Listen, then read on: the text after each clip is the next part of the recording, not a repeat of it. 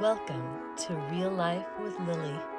My name is Lily Christiansen. I have worked in the world of healers since I was 16 years old for over 30 years. I have a unique story filled with unusual gifts, amazing family and friends, along with a few horrific experiences filled with chronic pain and PTSD. The set of tools that I have and the processes that I've created emerged from my story and the work I have ceaselessly done to heal and to help others heal. Welcome to Real Life with Lily.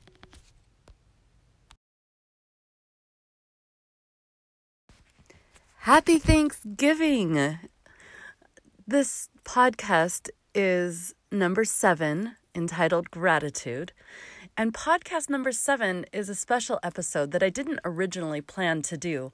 It just fits with the season of gratitude when everyone is thinking about being grateful. However, gratitude is much more than a short pause in our busy lives to remember all we've been given and all we've become. It's a tool for health, healing, focus, wisdom, attracting and appreciating the abundance all around us it would be a shame if gratitude were only a once a year habit. Gratitude is a year round superpower. there are few healing, peace giving, life impacting tools, even of the most powerful ones, that can change the direction of our emotions, especially when we've experienced deep pain and devastating setbacks, than gratitude. It is a challenge to stop yourself in the middle of your darkest night without disregarding your hard reality or feelings and still acknowledge in gratitude all that you've been given. And what I've found is that at the very moment you acknowledge your blessings, the dark night lightens and the pain lessens, and you see more clearly the larger picture of your life, even the good with the bad. To master this is a true superpower. I'm so grateful for the gift of gratitude. It is something that has saved my life. Have you ever tried to list 20 new things you're thankful for a day and do that for two weeks straight? My life coach, Woody Woodward, challenged me to do something like this during one of the hands down worst times of my whole life. Even so, I tend to be a positive person. Woody called me something like delusionally positive or something like that. And so, even with my world crashing down around me, I felt confident that I could find some good every day. The first day, you say how grateful you are for your closest friends and family members, and maybe you name them individually to get more mileage out of it. Then you mention the other big things that you're grateful for maybe a house, clothes, food, friends, experiences that you're especially grateful for. But by the end of the week, you're finding yourself grateful for your corn puffs, or for the color of paint on your walls, or the smell of cool, damp air after a rainstorm, or maybe a feather of a bird that rocks to the ground gently after a bird flies by, or the sound of Grandpa's voice when he laughs or the last brown leaves of fall that stand out among the first snow flurries of winter. It's a powerful exercise.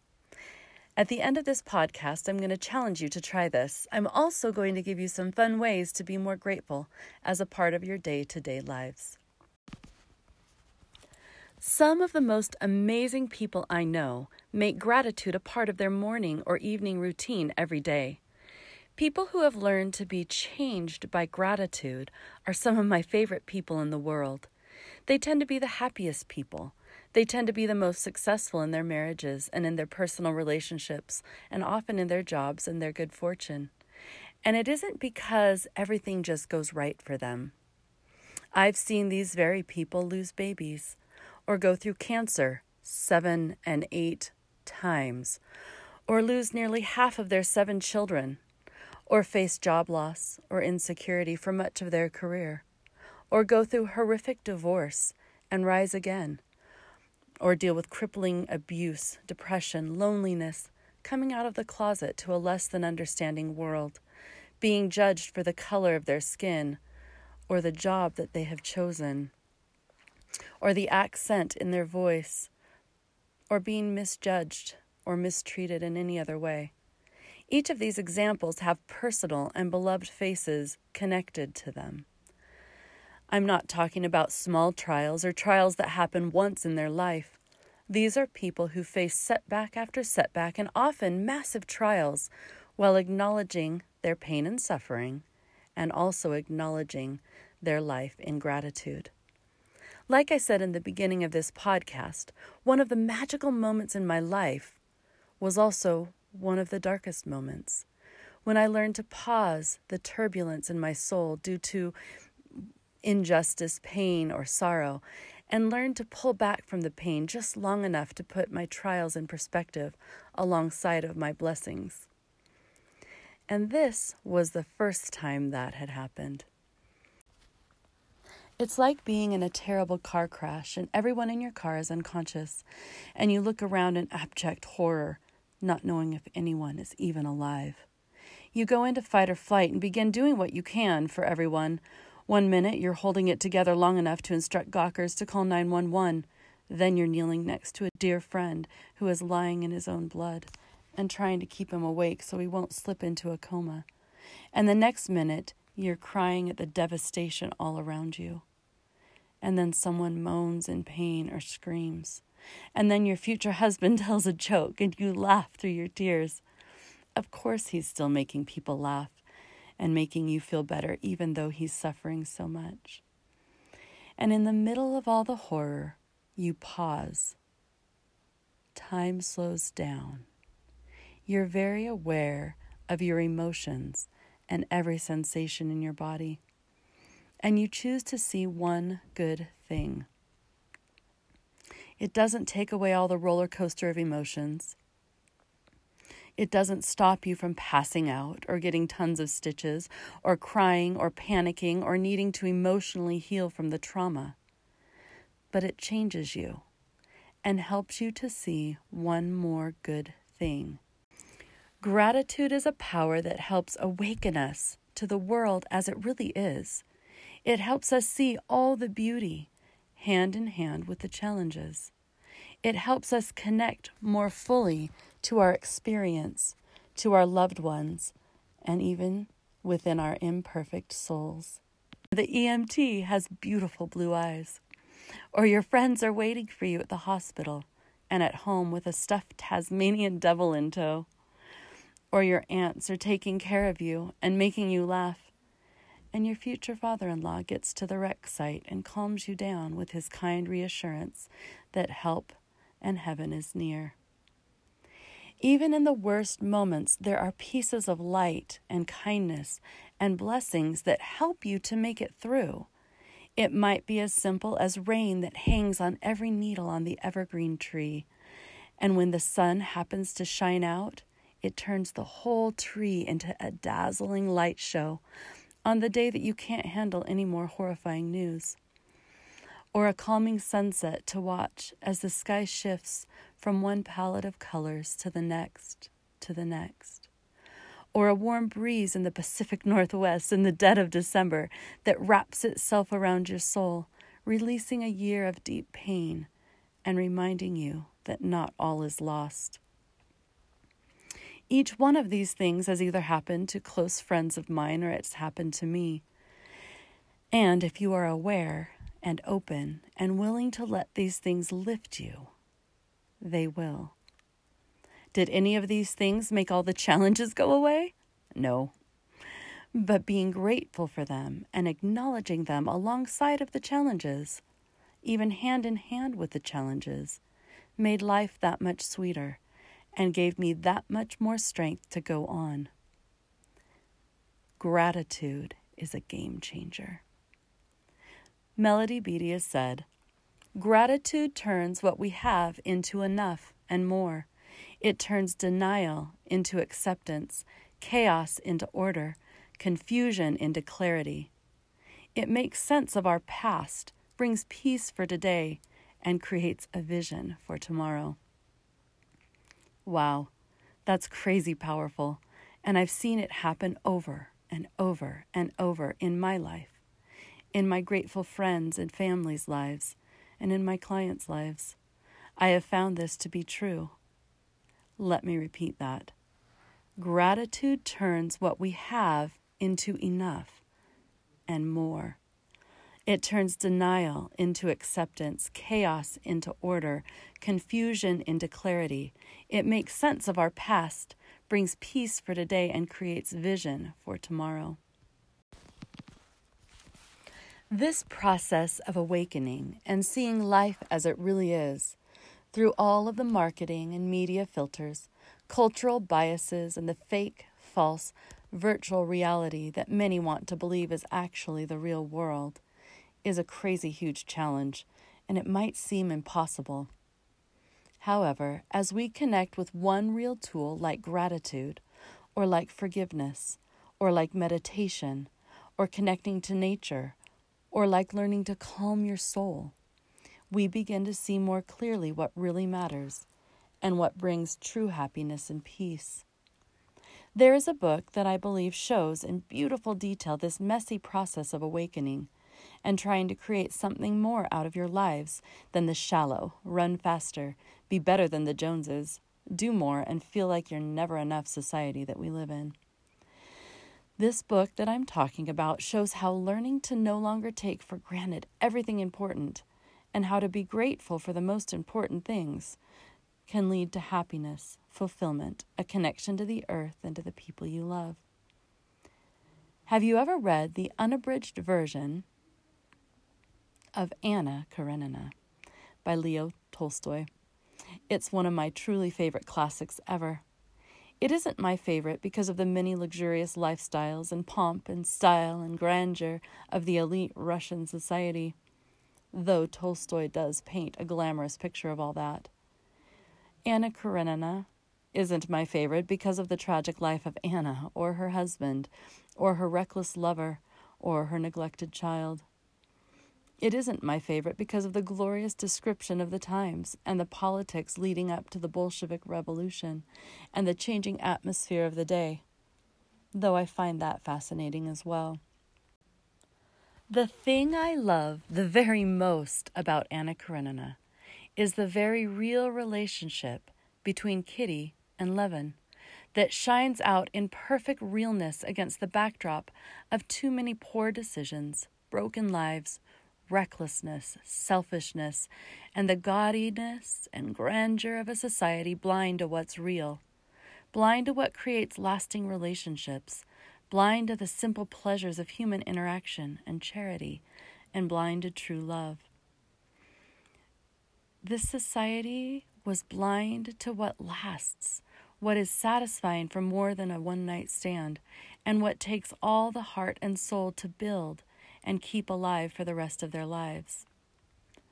The contrast between Kitty and Levin's sometimes challenging but refreshingly real relationship and their desire to see their whole world, the good and the bad, and to remember the touch of the soil, the connection to their land and its people, their desire to work hard and sacrifice together and build a better world together with things that are real allows for them to have real and lasting happiness, real love, and these things shine brighter than the gaudy castle ballrooms, the gold jewelry dripping from girls who never earned a finger blister in their lifetime, the plush carpets and the ludicrously expensive fabrics, the fake friends, fake laughter could ever shine. How did Anna Karenina find its way into my gratitude podcast, you might be wondering? I can't wait to tell you. Besides the fact that I love this book, I've been fascinated for my whole life how someone who is raised one way can see through the false paradigms of their society to find a way towards things that are real, like Kitty and Levin do.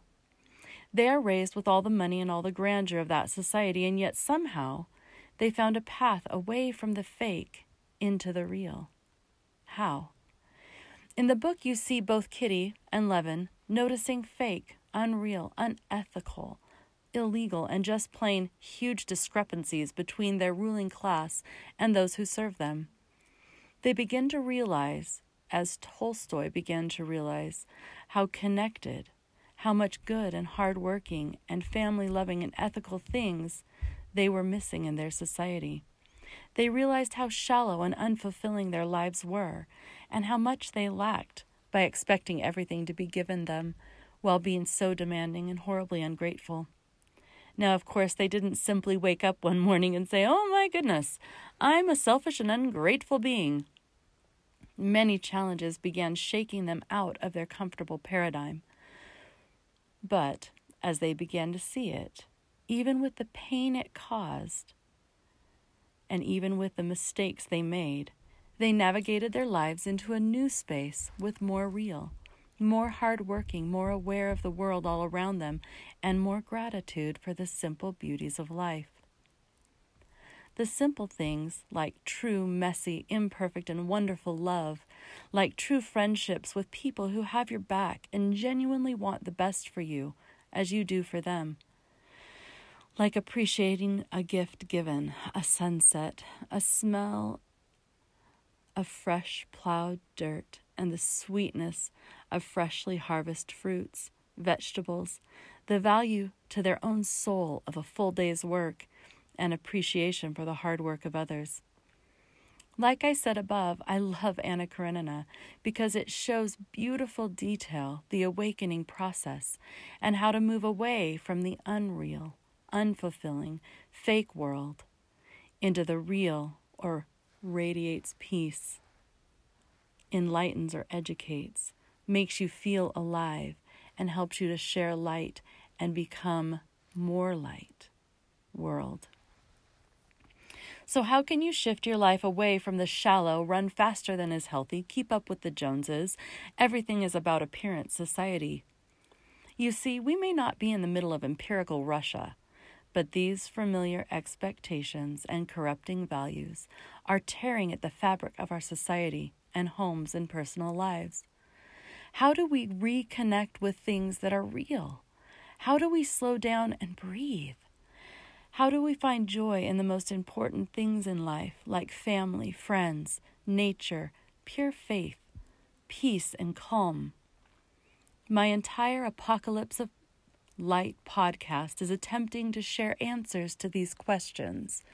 And even though this podcast is a special episode, simply connected to the season of the year in our culture when people try to remember what they're grateful for, I am suggesting that gratitude is a life skill that is needed year round to combat many of the deadening and crushing false ideas of our society. Gratitude blesses you with the beautiful gift of contentment. Can you imagine if you were actually happy with your body? Happy with your relationships? Happy with your job? Happy with your family, your home, your lifestyle? Really, your excess of blessings? I'm not suggesting that being content, we don't learn and grow and stretch ourselves in our lives to become our best. And I'm certainly not suggesting that not acknowledging abuse or not creating healthy boundaries is what we need to do.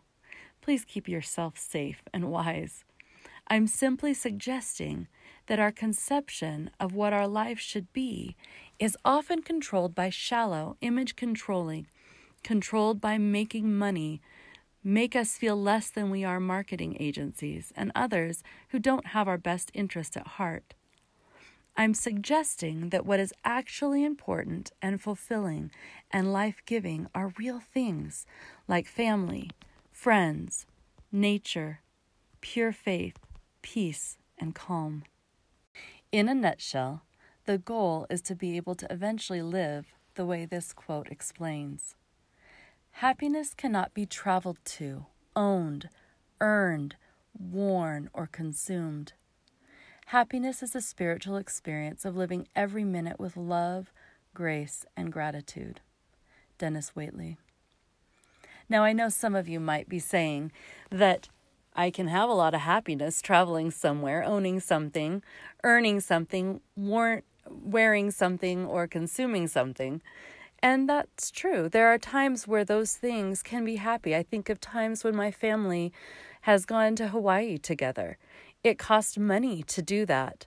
And yet it was an incredibly bonding and strengthening experience for our whole family with so much beauty and peace around. But the point is is that you can go to some place like Hawaii with your family and if all you're focusing on is consuming and the look and the glamour, that goes away so quickly. But if you truly are grateful and happy and enjoy it, you can be in the most luxurious place and feel peace and you can be in the poorest place and still feel that peace. I believe that if we can be grateful for what we have, we will be able to grow in all the most important ways, comparing ourselves to our old selves and not what marketing companies think we should be improving on, and learning to be content with what we have and who we are is a huge blessing of being grateful. Like I said at the beginning of the podcast, I'm going to challenge you to write down 20 things you're grateful for every day for the next two weeks. That is a list with a total of 280 unique things that you're grateful for at the end of two weeks. You cannot duplicate any one of the things you're grateful for. It might not seem challenging, however, I certainly hope it is, because that is how we grow. If you'd like to do more each day, feel free to. Please email me any aha moments that happened during this time to lmchristiansen at live.com. I'd love to hear. The two week challenge is still only two weeks out of 52 weeks in a year. So, how do we consistently have gratitude in our lives? I have some other powerful ideas that might help. Create or buy a journal or a notepad where you write down daily something that you're grateful for. It can be one word or a short story of something that happened during the last 24 hours. You can add quotes on gratitude or photos of things you're grateful for. Or you can create an artist's notebook or journal to draw or watercolor, or use whatever medium you love best and draw the things you're grateful for. You can make a digital journal in your phone notes or on your computer or with your voice memos or video yourself sharing what you're grateful for. Or you can make a collection of things you're grateful for and use them to decorate your home or your car or your workspace to remind you of all your blessings. You could make something like a vision board of everything you're grateful for and hang it somewhere to remind you. I had a great grandma and a grandma and an aunt who have always sent birthday cards to their family and friends full of love and gratitude for them once a year. That's a beautiful way of showing gratitude to those you love.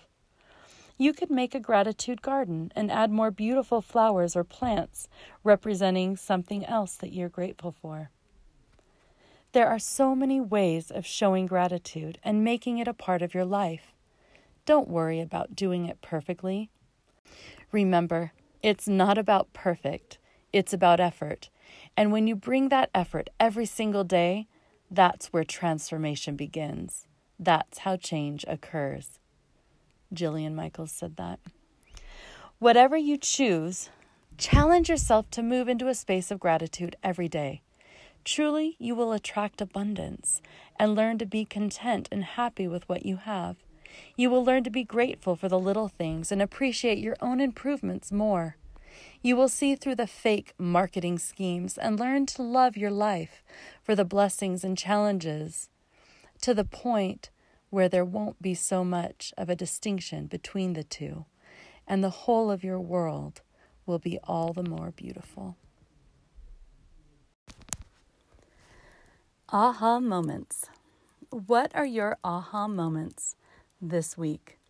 From any of my podcasts, or from something you just learned or realized, or something that inspired you this week, send me an email at lmchristiansen at live.com and I'll share as many as I can during the next podcast.